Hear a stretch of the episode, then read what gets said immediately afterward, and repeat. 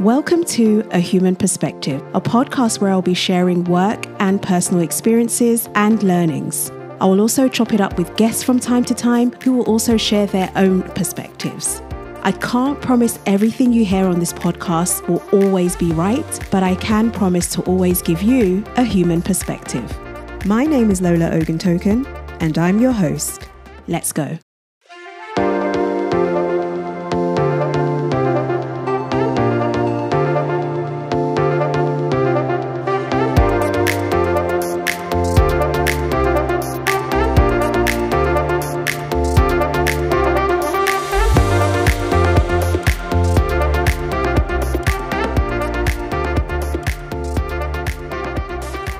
In last week's episode, I provided an insight into a recruiter's role with a focus on some of the work recruiters do with internal stakeholders.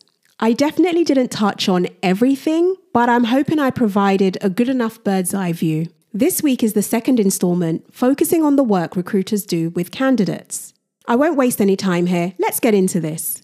After the initial interaction with the hiring manager and other key internal stakeholders, the recruiter would normally have an understanding of the role, they'd have the job description, they'd know the interview process, they would have adapted the job description into an engaging job ad and posted it on relevant job boards. Now applications have started to roll in. Reviewing applications. The first step or interaction with candidates takes place when reviewing their CVs. In cases where the company receives a high number of applications, this can be pretty grueling. There have been times when I have reviewed hundreds of CVs per day. It becomes even more tricky to stay on top of this when you also need to attend screenings or interviews and they're taking up the majority of your day. This particular part of the process requires strong organizational and time management skills, as well as a high level of attention to detail.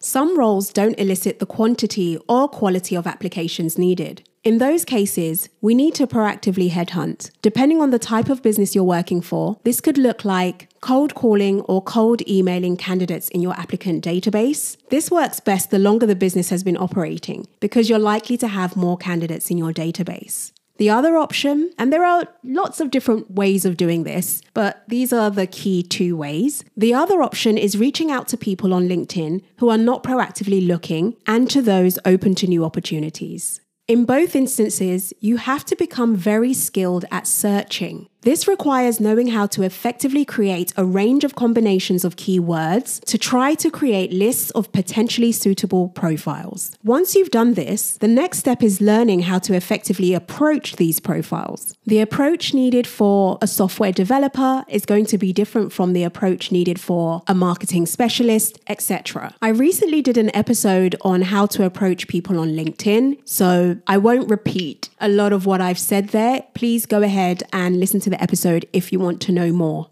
But this process is pretty tough. It requires the patience to trawl through profiles, which, if on LinkedIn, often have very little detail. And then you have to be creative and engaging enough in your approach for the person to care enough to respond positively. Depending on the market and number of roles, this may mean trawling through thousands of profiles per week and reaching out to hundreds of people per week. Woo! I'm getting tired just thinking about it. Do you know the concentration and determination that takes? I've worked in a company where we barely received applications, so all we did was search and approach cold. It was daunting at first, but you get used to it.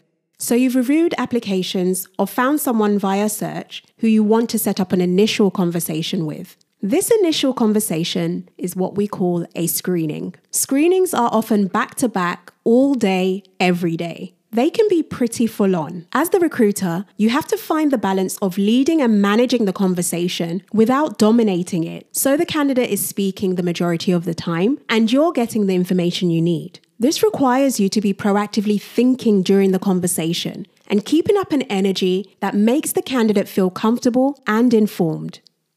When screenings are successful, we then need to schedule in interviews. When you're trying to do this with one internal stakeholder, that's usually fine. Well, actually, I can think of times when that has been painful, but it's quite rare. In case you're wondering what can make scheduling an interview for one person painful, let me give you an example. I've experienced a scenario where the stakeholder had no or extremely limited availability, no flexibility, and the candidate had to wait weeks for a conversation. When we finally managed to schedule in an interview, the stakeholder asked for it to be rescheduled at the last minute. Even as I think back to that now, I do get this warm, fuzzy feeling. Not. When you're already juggling so much, just trying to stay on top of your workload, this kind of extra work is frustrating and disruptive and negatively impacts the candidate's experience. Now, imagine trying to schedule panel interviews that requires the availability of 3 or 4 people or the candidate needs to speak to each back to back. Yeah, good times. Providing feedback. When all is said and done, we then have to provide feedback at every stage of the interview process. Depending on the stage and our workload, this can be an email or a call. The further on in the process the candidate is, the more time and care is needed. But this gets particularly tricky when the feedback is not substantial or something we can't share. You then have to find a way to either make it about another candidate being more suitable and the reasons why, or giving feedback in a more subtle, digestible, some would say maybe generic way. But sometimes the story doesn't end there. Sometimes the candidate doesn't take the feedback well and responds quite aggressively. I think this is why some recruiters don't jump at the prospect of giving feedback. Everyone wants it, but many aren't prepared to hear it. This doesn't happen often, but the experience can be so uncomfortable that it leaves a lasting impression. Sometimes the feedback is, I have no feedback. Imagine being the middle person in that conversation. And I've had to actually tell candidates sometimes, I am really sorry. I don't want to bullshit you. I don't have feedback. I just think it's better to be honest and transparent than make something up or not get back to the candidate at all. Now, not everyone can do this. Like, you still need to be kind of brave to say, hey, it's been three weeks, I have no feedback. That's like not a comfortable conversation to have. yeah, I get it. It's unacceptable, but there's only so much a recruiter can do or push here. And it doesn't mean that they haven't tried. Sometimes the hiring manager or another key internal stakeholder just doesn't get how unfair this is, no matter how many times you tell them. Closing and negotiating. One of the delicate and sweetest parts of the journey is when a candidate has interviewed successfully and it's time to make the offer. You get the candidate's feedback, you share the positive feedback, you let them know about the offer, then a few things can happen. The candidate immediately and happily accepts. Hooray!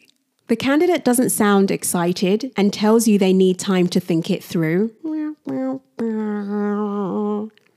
And the dreaded one, the candidate informs you their salary expectations have changed. Yeah, that's right. A whole new minefield. If you've done your job well enough at the start of the process, this isn't too bad to navigate. But if you've been sloppy, missed things, ignored things, let things slip through the net, this is the moment it catches up with you. Hindsight becomes 2020. Closing a candidate is an art that starts before this conversation. It requires patience and understanding the true motivations of the candidate. Once the candidate has verbally accepted, you're then waiting for them to sign on the dotted line for the hire to be official. When they've signed,